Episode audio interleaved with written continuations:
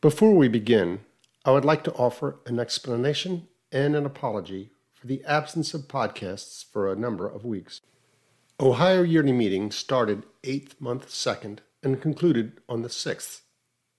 A lot of preparation went into that gathering, and this drew our, our attention away from our podcast series.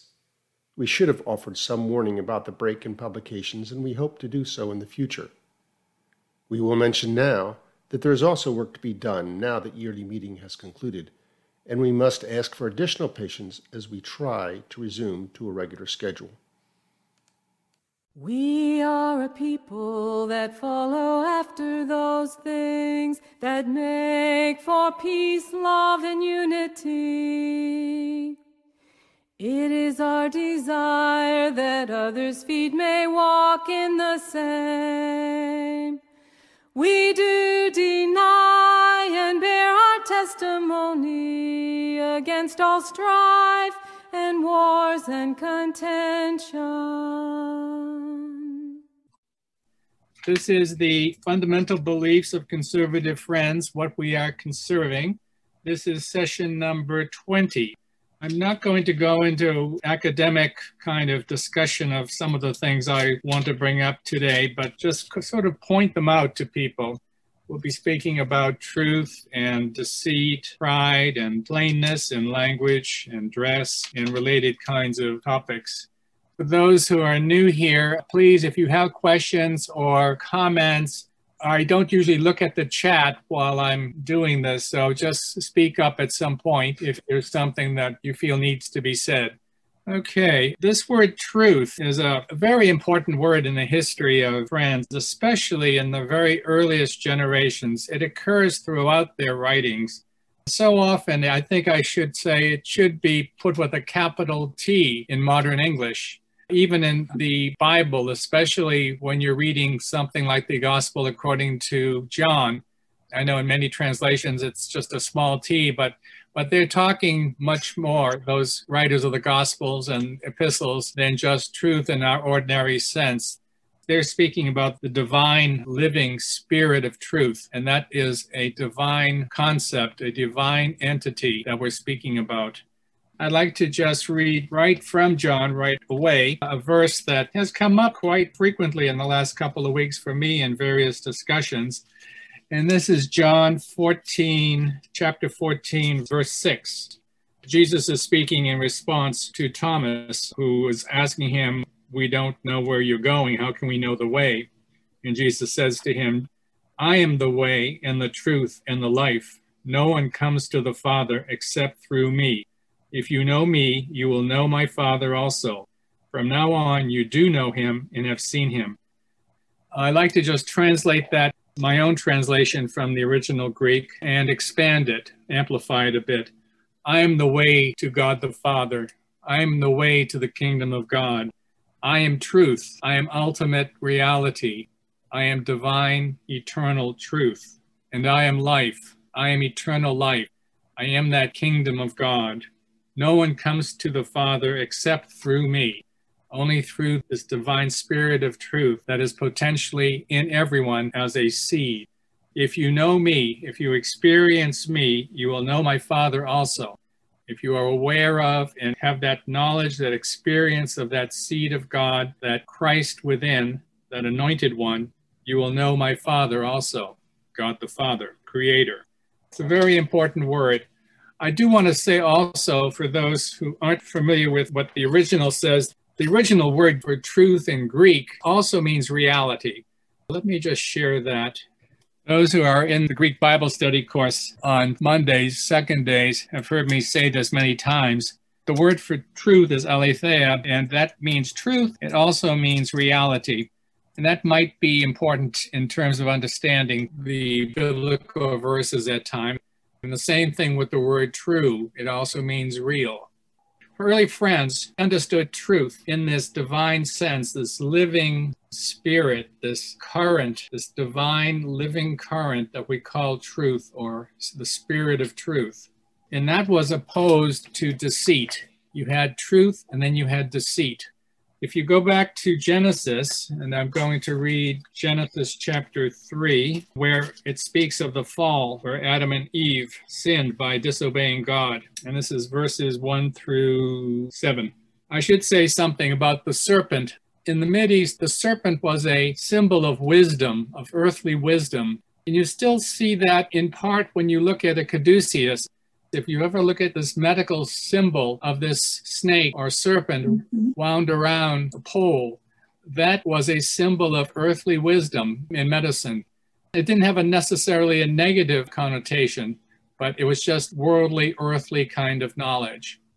Anyway, from verse 1 of chapter 3 of Genesis Now the serpent was more crafty than any other wild animal that the Lord God had made. He said to the woman, Did God say you shall not eat from any tree in the garden?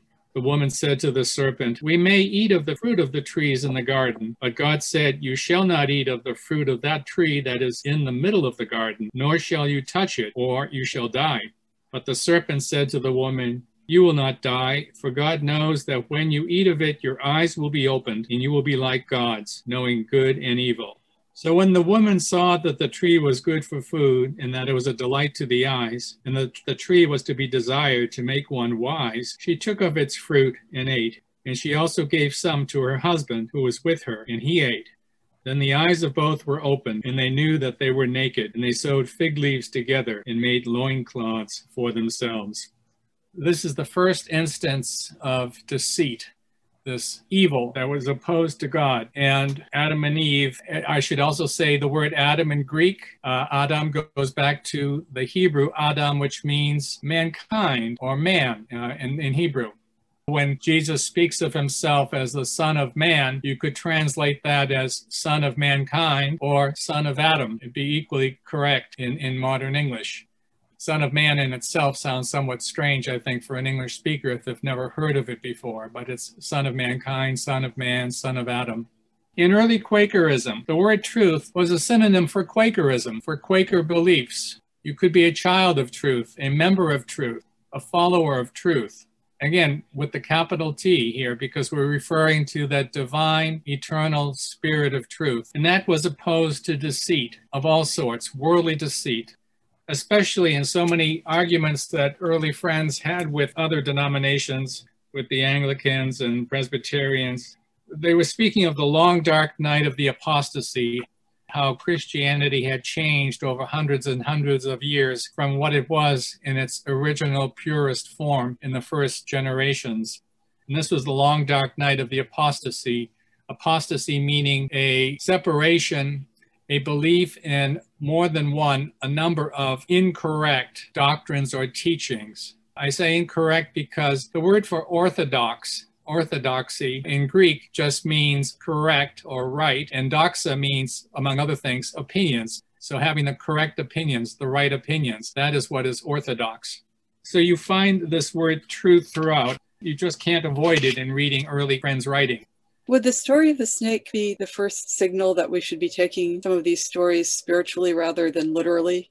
Because the snake told the truth literally, they didn't die physically. Yes, the death that is being spoken of there is a spiritual death, a death to being united to God and experiencing God as they did in the Garden of Eden.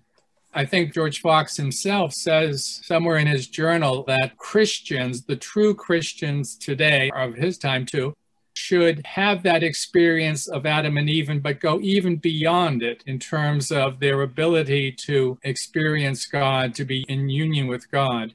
And it's obvious in many ways if you look at it at Genesis. I'm thinking also, God is walking in the garden with them.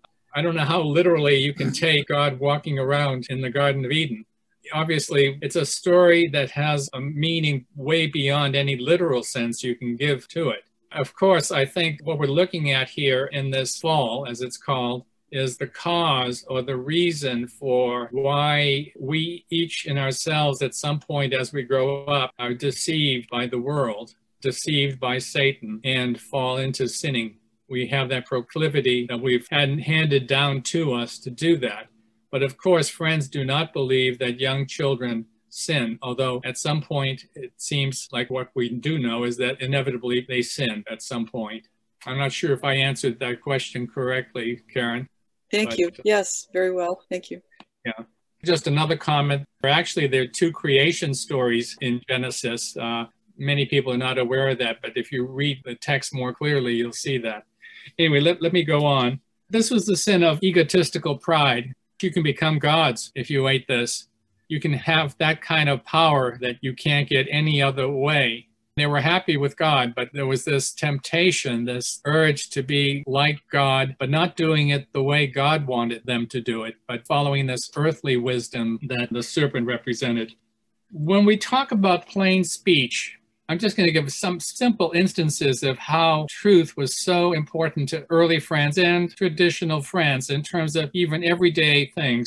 All you Quakers here know plain speech involves a number of things the days of the week numbered one through seven, first day being what the world calls Sunday in English. And our days of the week are, are basically mostly gods and goddesses. The god sun, the, the moon god, the sun god, Thor for Thor's day, Woden is Odin or Woden's day, and so forth. Saturday is Saturn. So we have all these gods. If you are a follower of truth, you do not believe in these pagan gods. Why should you be using them? So friends were using numbers, which has become quite common anyway in our English speaking world to number months, which is the same issue going on with the 12 months. Instead of naming them after gods, Janus and Mars and or Roman emperors, Julius and Augustus, or naming them after numbers that don't correspond anymore. September was actually the seventh month in the old calendar. We number them as Quakers. One third aspect of plain speech had to do with the use of the pronouns thou and thee versus ye and you. In older English, Middle English, Older English, ye and you were the pronouns that were used only for more than one person. If you were speaking to two or more people, you used ye as the subject of a sentence and you as the other form. Thou and thee were used only to speak to a single person, one person, singular number. What happened were a couple of things. One thing was that the nominative, the ye, got replaced by the you, so that you was used in all forms for the plural eventually. So ye just completely dropped out. And with thou and thee, the thou was likewise a nominative form, subject of the sentence, and that was completely replaced by thee. So what you had was thee and you. Ye and thou were eventually lost in English. However, what also happened was that, especially in the southern dialects of British English, ye and you began to be used to speak to one person if that person was in a social status higher than oneself, whatever that may be. It most likely began with royalty and nobility wanting to be looked at that way. And it became eventually so prominent that, again, this was in Southern English dialects, that it was offensive to be called with thou and thee, or just thee. We Quakers began to use it afterwards with the thou no longer being used. So you had this social distinction that was built on a kind of social pride, as a social egotistical pride, that because I'm in a high position in the government or in business or whatever, I should be addressed with ye and you. Friends were opposed to this completely for a number of reasons. One was that if you look at the Bible, even in just a bit earlier English, there was none of this kind of language being used so that there was a polite form for a king or a queen being addressed and something else. This sort of thing has happened in a number of languages in Europe and elsewhere in the world, sometimes in very different ways. But friends, because of their being sticklers for truth, their yea be yea and their nay nay, felt they could not do this. It reeked, I should say, of pride and egotism on the parts of those people who wanted to be addressed that way. And they rather go back to the earlier English, which caused them a lot of problems. Also, just one other comment here on the grammar. We say thee sees or thee has or thee does, what looks like a third person singular form of the verb. But actually, in, in some English dialects, the S represented a singular form versus the plural. And you still have a kind of a frozen expression like, so says I, and that's with an S there. And this was more common. Nancy Hawkins actually just sent me something last week, forgetting the man's name, Hall. where I think he says, Thou goes, G O E S, and you can see that S there rather than the uh, earlier goest. But that's just another form of the singular. People think it's a third person, but it isn't. The S eventually supplanted like goeth and seeth and thinketh and doeth and all that. I've seen people have some really mistaken beliefs of how this linguistic change occurred. And this can get very complex in some languages. I don't know Korean, but I understand in their verbs that there are seven different levels of this kind of politeness, depending on where you rank compared to the person you're speaking to. It can get pretty complex. Of course, friends felt this was just pure egotistical pride when it came to English.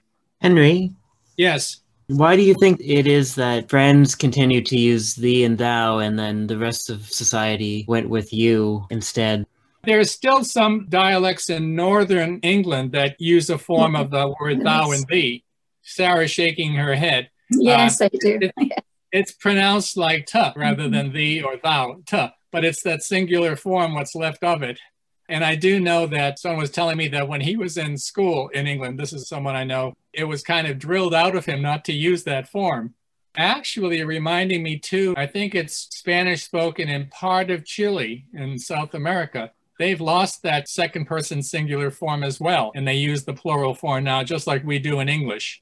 So you get variation of kinds of how languages change over time. There's a linguistic term for this. This is all called politeness, a socio-pragmatic linguistic change. This has to do with politeness, phenomena, and whatnots. Friends have kept it. I think in part it was kept as a family kind of thing. You'd still use this language with your family and with fellow Quakers. Today, I'm not sure what the percentage of conservative friends still use it. I will use it with other conservative friends. I, I don't want to be misunderstood when I speak to people who may not understand thee, and so I'll just use you. And it's kind of a mixed bag for me right now when I'm in a group like this and I don't know sometimes who's who. And I get kind of mixed up myself, but uh, I'll use the you if I'm speaking to anyone outside ordinarily. I'm just thinking of some other languages I can speak or know of.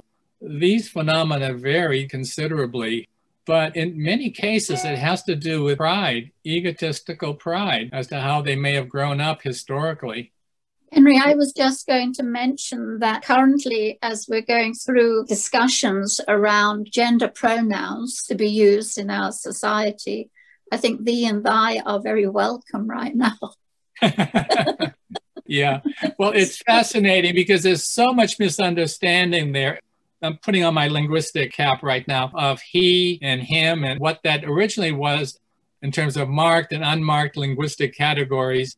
She was marked for femininity, he and she was unmarked. He and him could be used to either refer to a male or a female. But with the feminist movement in the 20th century, they wanted he and him to only refer to a male, even though in the last thousand years of English, it could refer to both when you're speaking generally. Just like the word man originally in Old English meant a human being, but eventually it also began to refer only to a male. So that in the English of George Fox, the word manhood meant humanity. It did not have its modern meaning, which only refers to male. There's some other things to talk about that, but that's a whole different. If we could go back to David's question just a minute, why did you take over? It's really a reverse process. Liberal civilization has wanted to elevate everybody.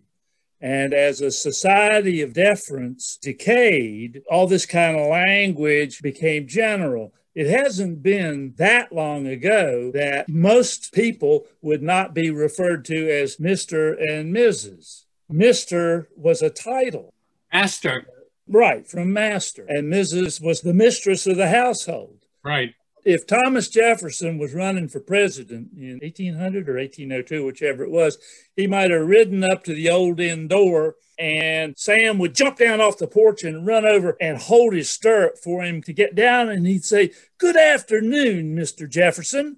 And Mr. Jefferson says, oh, Well, afternoon to you too, Sam. How's it going?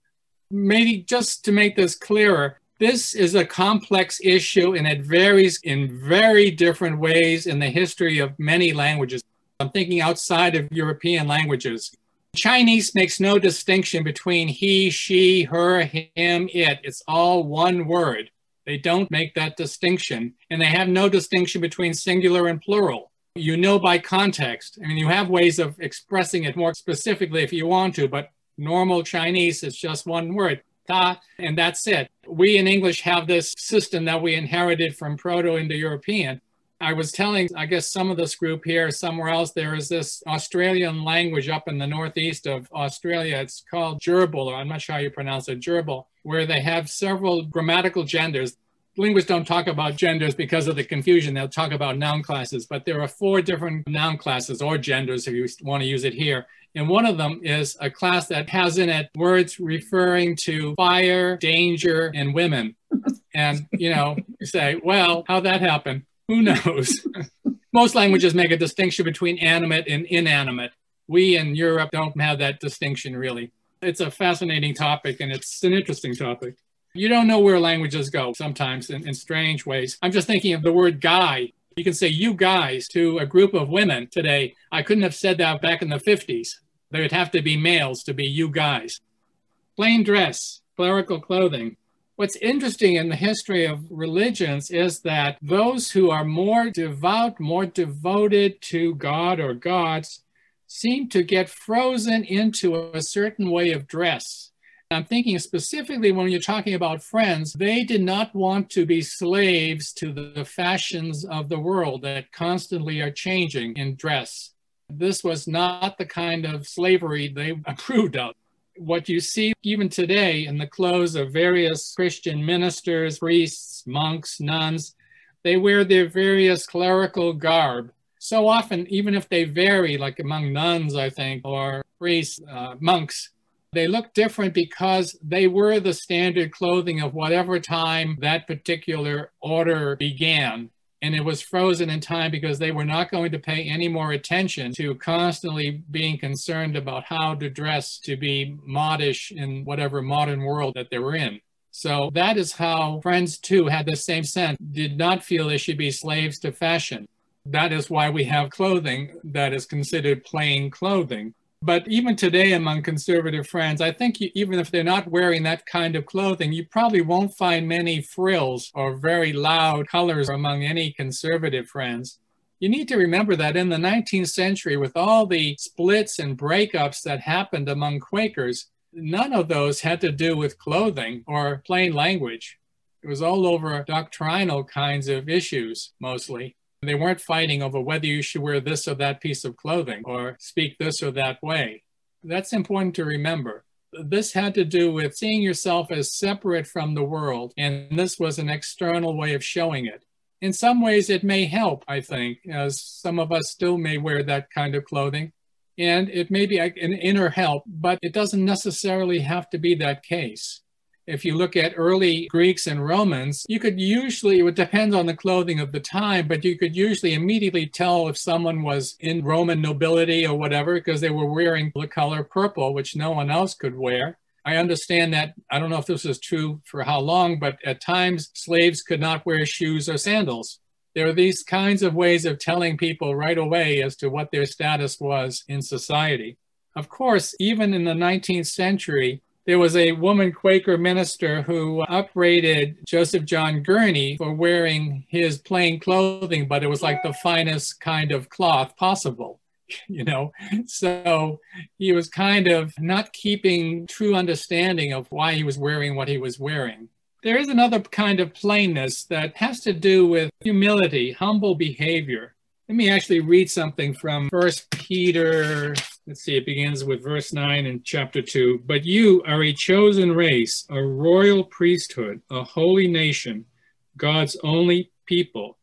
The older word is peculiar, a peculiar people. In order that you may proclaim the mighty acts of him who called you out of darkness into his marvelous light. Once you were not a people, but now you are God's people. Once you had not received mercy, but now you have received mercy again, this sense of being a special people, a peculiar people. Peculiar used to mean special or appropriate, belonging to one's own, one's own people. That's what's being said, God's own people. It did not mean odd or peculiar in the modern sense. That's important to remember because I've seen people misunderstand that. Words have changed their meanings. They are constantly changing their meanings over centuries.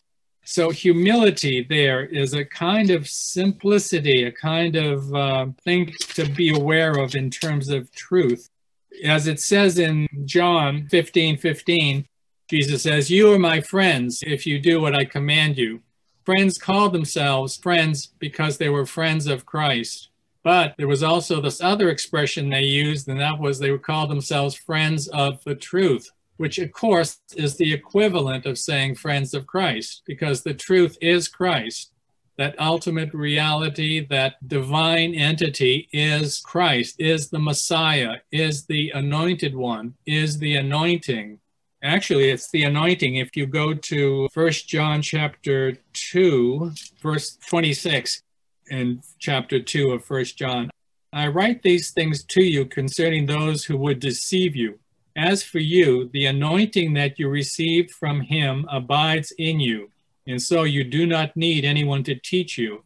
But as his anointing teaches you about all things, and is true, and is not a lie, it's truth, not deceit, and just as it has taught you, abide in him. This anointing within is another way of looking at the anointed one, the Christ within, the light of Christ within, the Spirit of Christ. That is the whole focus of our Quaker religion is this anointed one, this anointing within. That passage you just read is Fox's whole pastoral theology. You know, that's the whole thing. Yeah, that's right. Let me just share the screen again. Christos is the Greek word that means anointed. And of course, we get our English word Christ from it. And the word for anointing is chrisma. We're talking about the same thing here. The anointing within, Christ within, is just a different way of looking at the same thing. Whether you personalize it as the Christ or have a non personal way of looking at it as something purely divine, something beyond having a personal kind of thing, and that's the anointing within. So, as I was saying, truth is a synonym for Christ Jesus, the synonym for God. It's the Messiah, it's the anointing within. We also see this in other kinds of testimonies we have. For instance, we refuse to take an oath because, in terms of truth, this would be setting up a double standard. That when we take an oath, we should be more truthful, more honest than than what we should be doing all the time. It's interesting if any of you have done any reading among early Christian writers of the first two, three centuries. This was a very important thing. It comes up more surprisingly than not, at least in what I've read. And I wouldn't have thought this was that important, but it was that you really had to be honest, truthful in everything. Even in terms of choral singing, friends felt that you could not sing together, say, a song in worship because you would have to have both people in the same spirit and in unison with the words of whatever hymn they are singing. And that would be difficult, I think, to find. So that's kind of choral singing would not be allowed. There's a number of times in Fox's journal, I remember, I forget if it was eight times or 13 times, I think I read that he does break out in singing but there is this important understanding of being truthful in terms of if it's words like from a psalm or whatever that you are feeling that or I have a deep understanding, a spiritual understanding of what you're saying as to how you're feeling or how you felt. And that's important.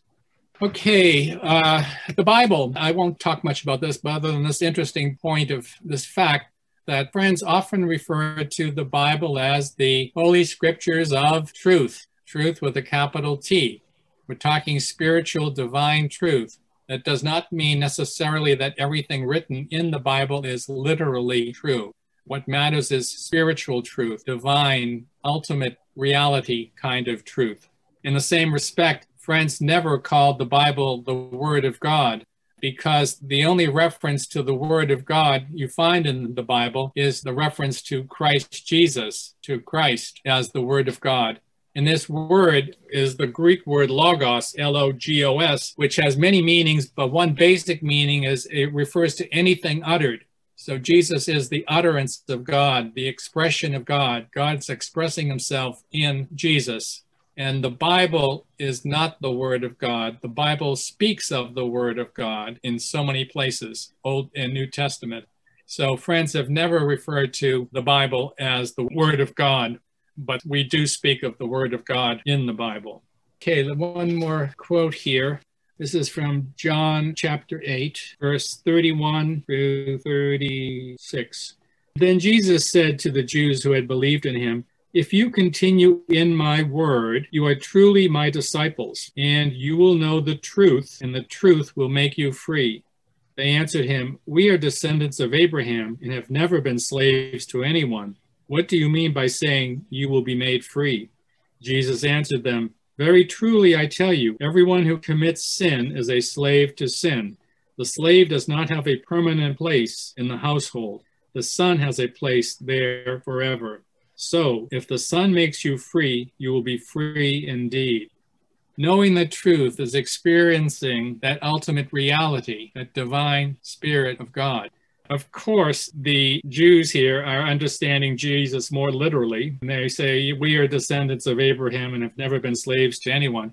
Well, of course, they've been slaves throughout their history to all sorts of people, Babylon and, and the Syrians and whatever. But the point here I'm making is that um, it's this kind of understanding of being a slave to sin rather than a slave to truth a completely devoted, willingly, voluntarily devoted to being a slave of a God of love, a God of truth. So it's unconditional, 100%. That's why I think the word slave is used.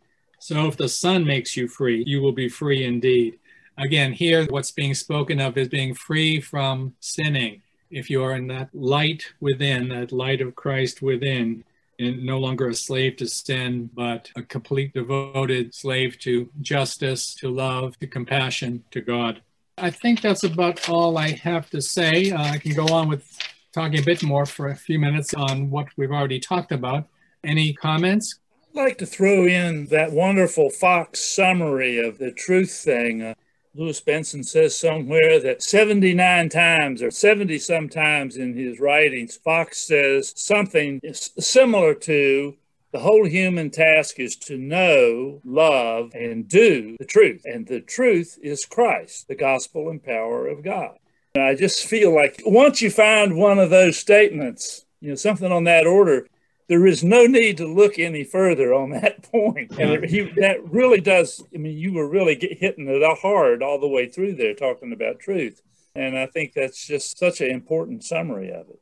Yeah, the word is so critical. It occurs so many times in the New Testament, especially in the Gospel and epistles of John, but elsewhere as well. And if you reread these passages, also keep in mind the word reality and think of divine reality there too because I think that will help give it clear. I mean, doing the truth and uh, what, how would you translate that? Acting on the truth. That's kind of the understanding I have of the Greek. And that's important. Performing what is true, what is right. It's, essential. And again, the deceit is there. It's the sad history of Christianity to see how gradually over centuries there was this gradual departure from that truth that was understood in those earliest generations so that eventually, you know, you had uh, crusades and the Inquisition and all the other horrible things that are there in the history of Christianity. It's the same thing that's happened, I think, in the history of Quakers. Uh, they've not been faithful to the truth that they once had. All these splits and divisions and whatnot that have happened among Quakers in the last couple of hundred years, you know, behooves us to really sink down to that seed within us, to really work on reminding ourselves what we believe in and acting on those true beliefs. I keep saying, as earlier friends have said, conservative friends have said that we are a religion of the spirit. Other denominations may say that too, but they add so much else to it. I think it's very important for us to keep that in mind. I just want to remind people too, I, I, want to thank you for those who have sent suggestions to me or asked questions about future topics. I have at least a half a dozen more things to talk about that I'd like to. But I'm thinking also some of these might be very short things, like a short paragraph and just discussing a certain paragraph from either the Bible or from a writing of a friend, Quaker, some point that I think seems critical for us. Well, I think there's something about the truth that requires an inward uh, transaction in yourself. You can hear a statement that somebody else makes, but you don't accept it as truth unless you evaluate it within yourself. So the truth requires a kind of inward action. I think that pursuing the truth or honoring the truth is something that's a very high human activity. There isn't any other creature on earth that can honor the truth. He's reminding me of something in uh, First Epistle of John, where it says, "God is light, and there's no darkness in Him whatsoever." You could say, "God is truth, and in Him there is no deceit whatsoever." In a very similar way, I also should say that when we're talking about truth, sometimes there are variations of this meaning. You know, I've studied Russian, and there are two main words for truth in Russian. And I've never been able to completely understand the difference. A speaker understands the differences, but I don't completely. One is probably, you know, the word pravda, pravda, which was the name of a communist newspaper. And there was a joke back in Soviet times about Pravda, the newspaper Pravda, party newspaper, Communist Party newspaper.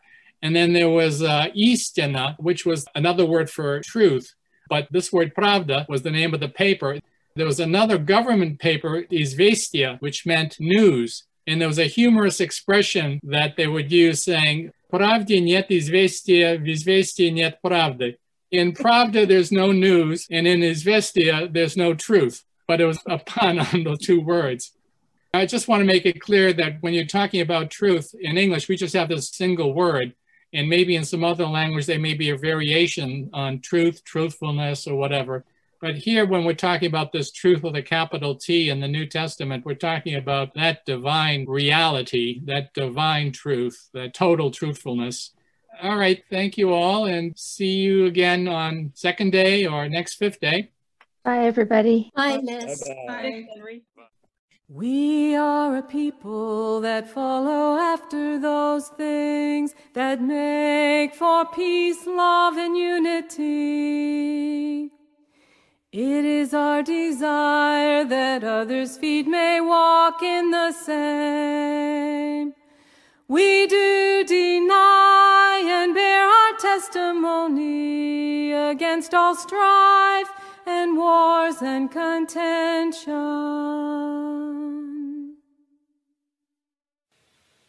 This podcast has been a production of Ohio Yearly Meeting. It was hosted by Henry Jason and edited by Kim Palmer. The words to our music are from Margaret Fell's letter to the king on persecution in 1660. The music was composed and sung by Paulette Meyer. Paulette's work can be found at paulettemeyer.com.